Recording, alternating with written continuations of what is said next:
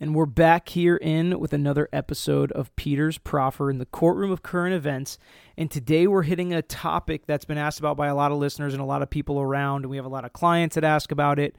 And it's an area that some people think is morbid, but it's very important. We're going to talk about wills and trusts today and what you need in a will to protect yourself, why you have a will, uh, when you should have a will um, and what all needs to be in there. So we're going to talk to a will and trust attorney named Christina Green Rankin. She's one of the best around. Um, we use her on a bunch of our uh, nursing home negligence cases and some of our personal injury cases, and we'll explain why.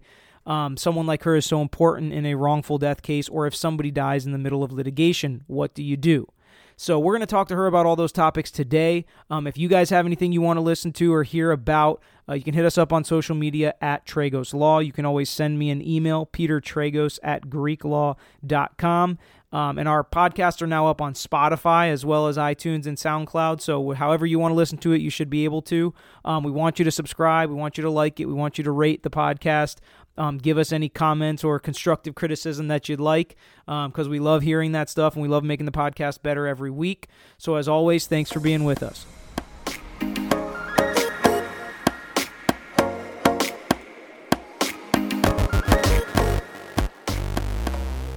Okay, so we've got Christina Green Rankin here with us.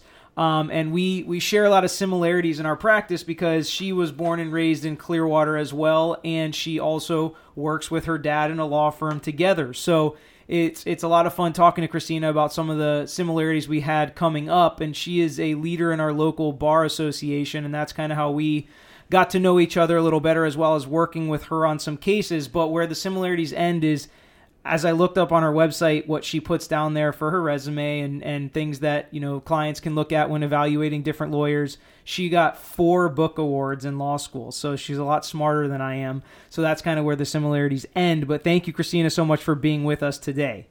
Thank you, Peter. So glad to be here. So, in the world of wills and trusts, we're going to kind of break it up and talk about wills first. Um, why do people come to you and ask you to write a will for them, and is it usually the right time for them to have a will? I think it, it is always a good time. Of course, coming from an estate planning attorney, that makes sense. But no matter the stage in life, it's a good idea to contemplate how we want to give away our property if something were to happen to us.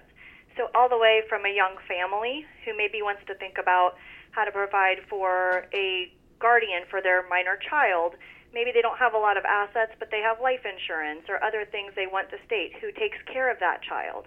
All the way up through, you know, the people who are of an older age who may wish to have, you know, a more imminent estate plan in place. And so we have uh, all of that, and all of it can be a really good time. So basically, whether whether you're somebody that has a young family or somebody to leave something to, all the way till you're getting close to the end of your days there's a purpose for a will throughout anybody's lifetime. Basically, once you have somebody to leave something to. Exactly. You either have assets or you have people that you care about, then there is a pur- purpose for a will.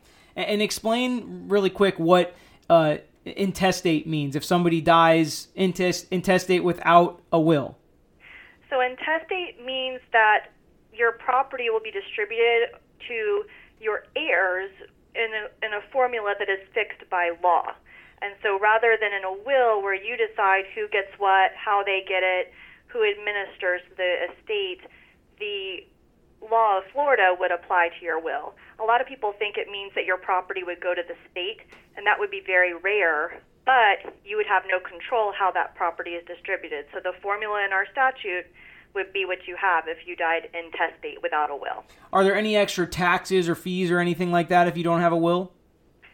Well, you can certainly plan for taxes in a will. So our estate tax, Florida, uh, the Florida estate tax really was related to the federal, and now the federal estate tax is at a number that is is uh, greatly increased. And, and really being intestate may not affect uh, taxes for the great percentage of people, but for those who need tax planning, certainly wills and trusts are things that we can work uh, tax into and, and should be for some people.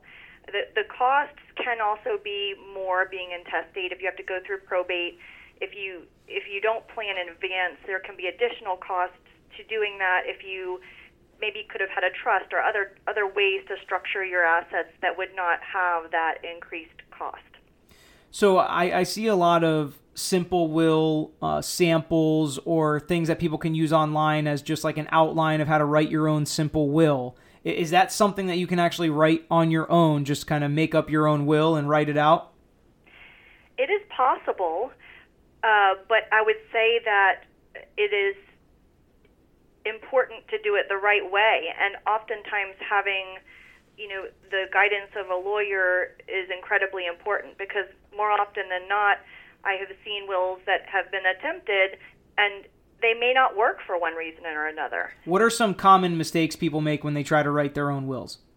Uh, I have seen things such as failure to execute them properly. So, Florida is a very strict formality state uh, as far as execution of wills. So, in some states, you may be able to write a handwritten will and just, you know, sign it, and that might be okay. Well, Florida, that doesn't work. And so, I have seen cases where there aren't witnesses that are that should have been there.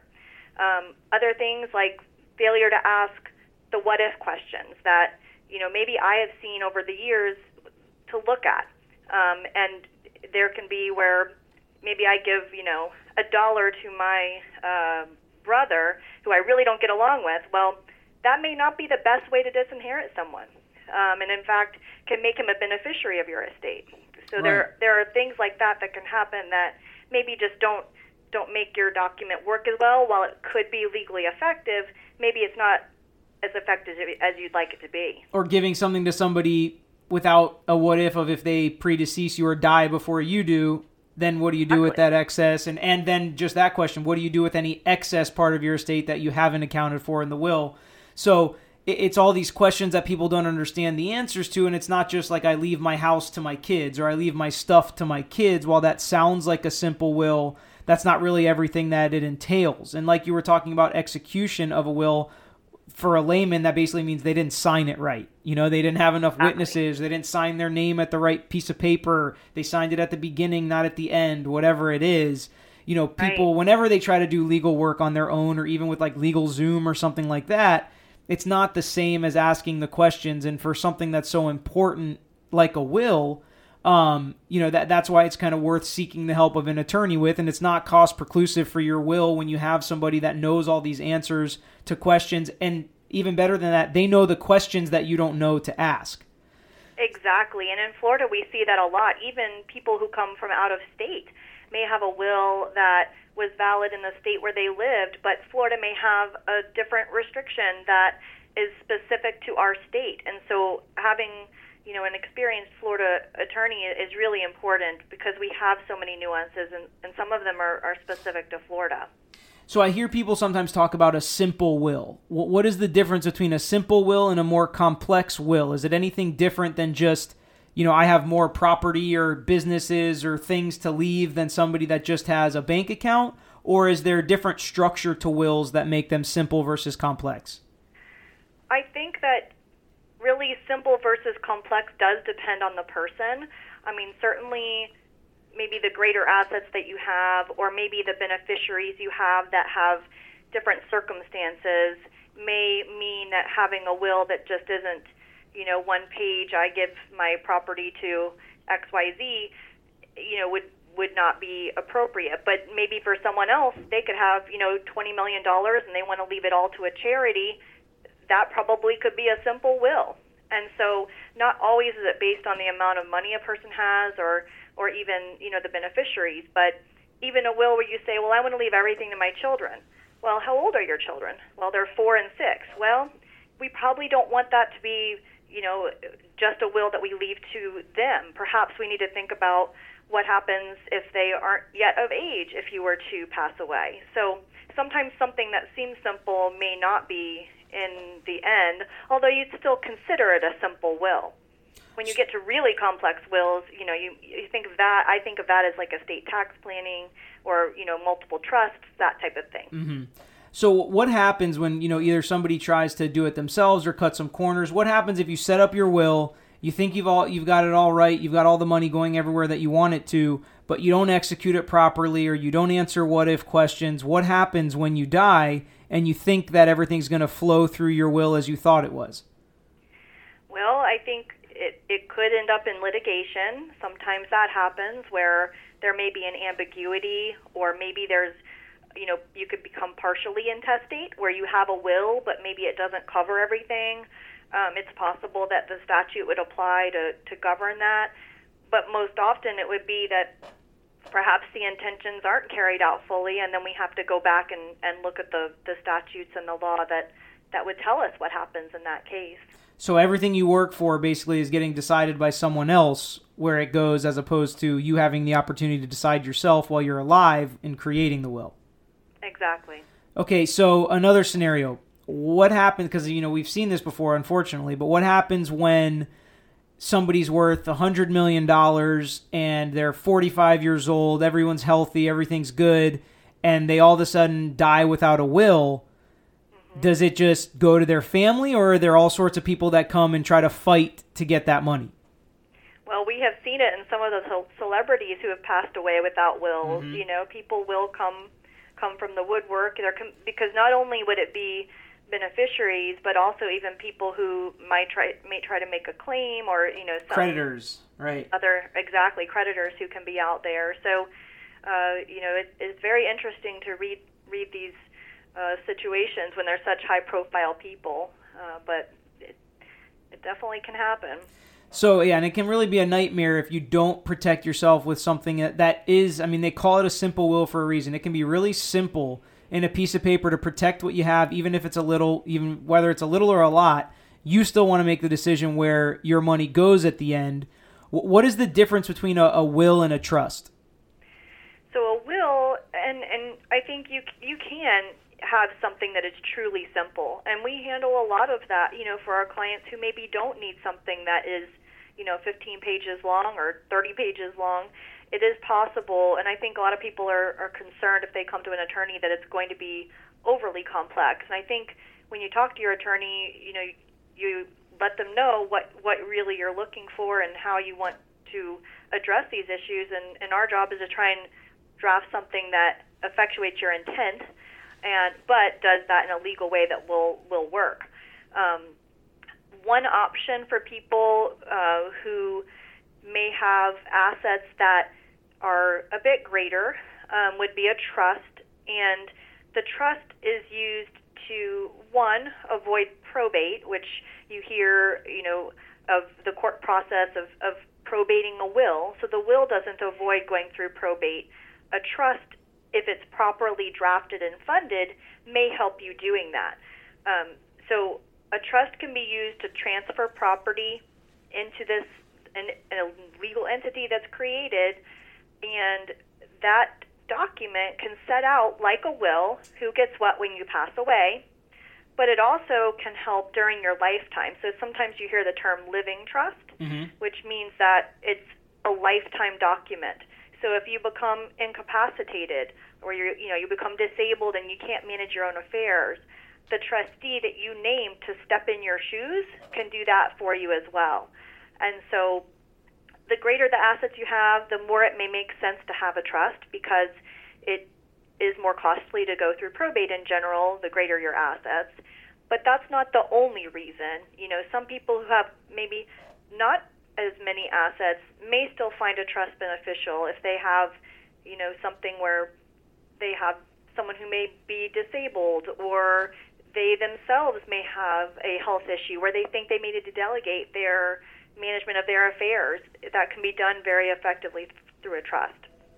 So, do a lot of people have, I guess, if they have more assets, do they have trusts and wills? And does their will reference their trust and things like that? Yes, exactly. So, a lot of times, if you come in and you have, um, you know, X number of dollars and you say, well, I'm interested in having a trust the trust may be the primary document in your estate plan, but you would always have a will that goes with it, and that would generally be called a pour over will. So it's like pouring a glass of water or uh, from a pitcher into a glass of water. The will would pour whatever you have that was left that you hadn't put into your trust into your trust when you pass away. Uh, the, and the will also usually will take effect on tangible property, things like your personal effects, your car, and uh, and those types of things. And also, it can have you know directions about your cremation or burial, all sorts of you know things that are still really relevant that take place in the will. So, so basically, these are two documents that help you plan for the future. And in your opinion, I guess, as somebody who does this every day, are, are you of the? Um, is it your advice to do this long before you need it, or is it better off to do it once you have your assets in place and you know what you need to put into your will? You know, when is kind of the best time for someone that you know is graduating college, just starting a job, or just starting a family, things like that? When is the best time for them to start discussing planning of this nature because it's definitely not when they're you know close to the end retired and you know starting to get sick because then you could have a capacity issue issue which we can talk right. about but what when is kind of the best time to start looking into this and seeing whether or not you need a will or a trust I would say the sooner the better and and I actually have met with children of clients of mine uh, who are you know just turning 18 even and maybe we don't even create a will although certainly that wouldn't be a bad idea you know there there could be the need to have other documents like powers of attorney or designation of healthcare surrogate living wills things that apply to everybody no matter what your asset level is or whether you have children or other family members. So i think at least having that initial appointment and, and making, you know, starting a relationship with someone, we may start out with something very simple, simple will and those power of attorneys and documents that are important for lifetime management. And eventually, you know, you could have more than one trust or other documents as part of your plan. Yeah, and I think actually that's a that's a good idea for probably another podcast to talk about powers of attorney and healthcare surrogates because it seems like it's becoming more prevalent than ever that that those documents are being put into place. But yeah. w- while we're here talking about these topics, I, I do want to mention so what how Christina and our firm work together a lot is in some of these cases where either there's a wrongful death or impending death or some kind of setup to where we need to set up an estate for one of our clients. A common question we get is what happens to my case if I die, or what happens to my mother's case if she dies while we're litigating the case? Does the case just go away? Do we lose at that point? Is that one of the reasons the defense delays so much? So, why don't you talk about what do you do in a case when uh, a plaintiff or somebody that has a cause of action dies? How do we work together to keep that going? Sure. So, when a plaintiff passes away, there is a legal process of opening an estate and allowing for the substitution of your personal representative. A lot of people know that as executor. Uh, to be appointed by the court, and that person, through the estate process, can then work with Peter to continue your case or your loved one's case on that deceased person's behalf. And it may, you know, it may be that the case is continued. It may be that it becomes a wrongful death case, just depending on the type of of the reason for the, the passing. But certainly the estate is there and the law is there to allow for that substitution. And so there would be two cases. There would be your estate case, which is in the probate court where that, that appointment happens. And then once the person is appointed, then that representative can go and basically stand in the shoes of the person who passed away and work with Peter and his team to, to make that happen. So what what happens to well let's start with how, how do you choose who the personal representative is? And you can answer both whether the the plaintiff is still alive when they're setting up this process and planning for the future or when the plaintiff has already passed away, when the plaintiff has already passed away and they are um, uh, setting up the the estate after the death. So if if you have a chance to plan, and I think it's always a good idea, especially if, if you do have ongoing litigation. That's something that we actually include in our wills in general is, you know, making sure that we have those powers, you know. But uh, as far as picking someone, that would be through the will. And so in your will, you nominate who would be your personal representative. When you think about that, who is the best person to represent you in collecting your assets, paying your debts, and making, you know, distribution on your behalf, and including representing you in in a lawsuit and being able to be that party. Um, if if there is no will and the person has passed away, then those same set of statutes that talk about intestacy about who is to be the person who receives the estate also talk about who is the person who has preference to be the person appointed as personal representative. So depending on the circumstance, we would look through and and see okay, is there a surviving spouse? Or if not, are there children or other people who are related by blood that maybe have a preference to serve? And then that person has to be willing to serve, of course. And so we have to find out if, if they're willing to serve and then prepare documents to ask the court to appoint the person who has preference. So what happens to to settlement funds then in that type of situation? Say the the plaintiff is awarded $100,000 but they died in the litigation process and we had to open up an estate. What happens to that $100,000? How does it flow? Well, it it does depend on the the type of case. If it's one where it was a continu- ongoing litigation and it's really an asset of the estate, then the money would be paid into an account that is owned by the estate and it would be distributed in accordance with the will. Um, and so then the so it becomes an asset that's distributed by the will. It can, right now. If it's if it's a wrongful death case, something like that, then there may be survivors who take a portion right. of it and so forth. So that that becomes a little bit more complex as far as the exact devolution of those things. But uh, in general, if it's an estate asset, then the will would the will would take effect. So basically, when you're when you're dealing with setting up wills or trusts, but for the most part, when you're talking about wills, it doesn't just uh, it doesn't just act as a document that um, says where your possessions go. So it can control so many different things that may happen in the future, which is why when you're talking about it's better to jump on that sooner rather than later because you never know when a personal injury case or wrongful death case is going to come. You never know when you're going to add a trust that then's going to have to have a pour over effect with the will that you already have. You never really know when these things are going to happen in the future. So when you when you meet with and talk to somebody like Christina, when they know how to set up um, the documents that you need to put into place to to protect you going forward, it can really protect you from things that you don't even know are going to happen. So, uh, Christina, how often do you see that you know somebody comes in and it's so much later on in the process than it should be, or they come in after their husband or their wife die and then they want to set up a will because they saw how difficult it was to go through the process without a will?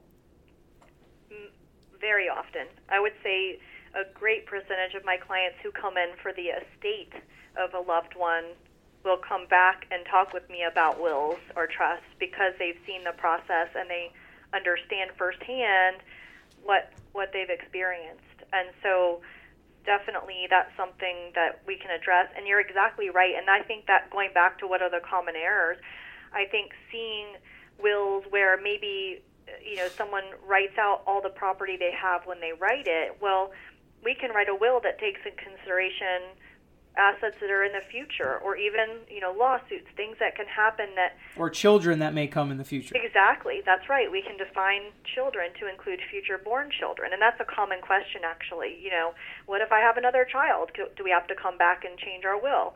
Well not necessarily depending on how the will is drafted. And if your intent is to include that child then we can draft it so that the child is included what are some of the questions like that? What are some of the questions that you ask when you're drafting a will for somebody and some things that they don't usually think of?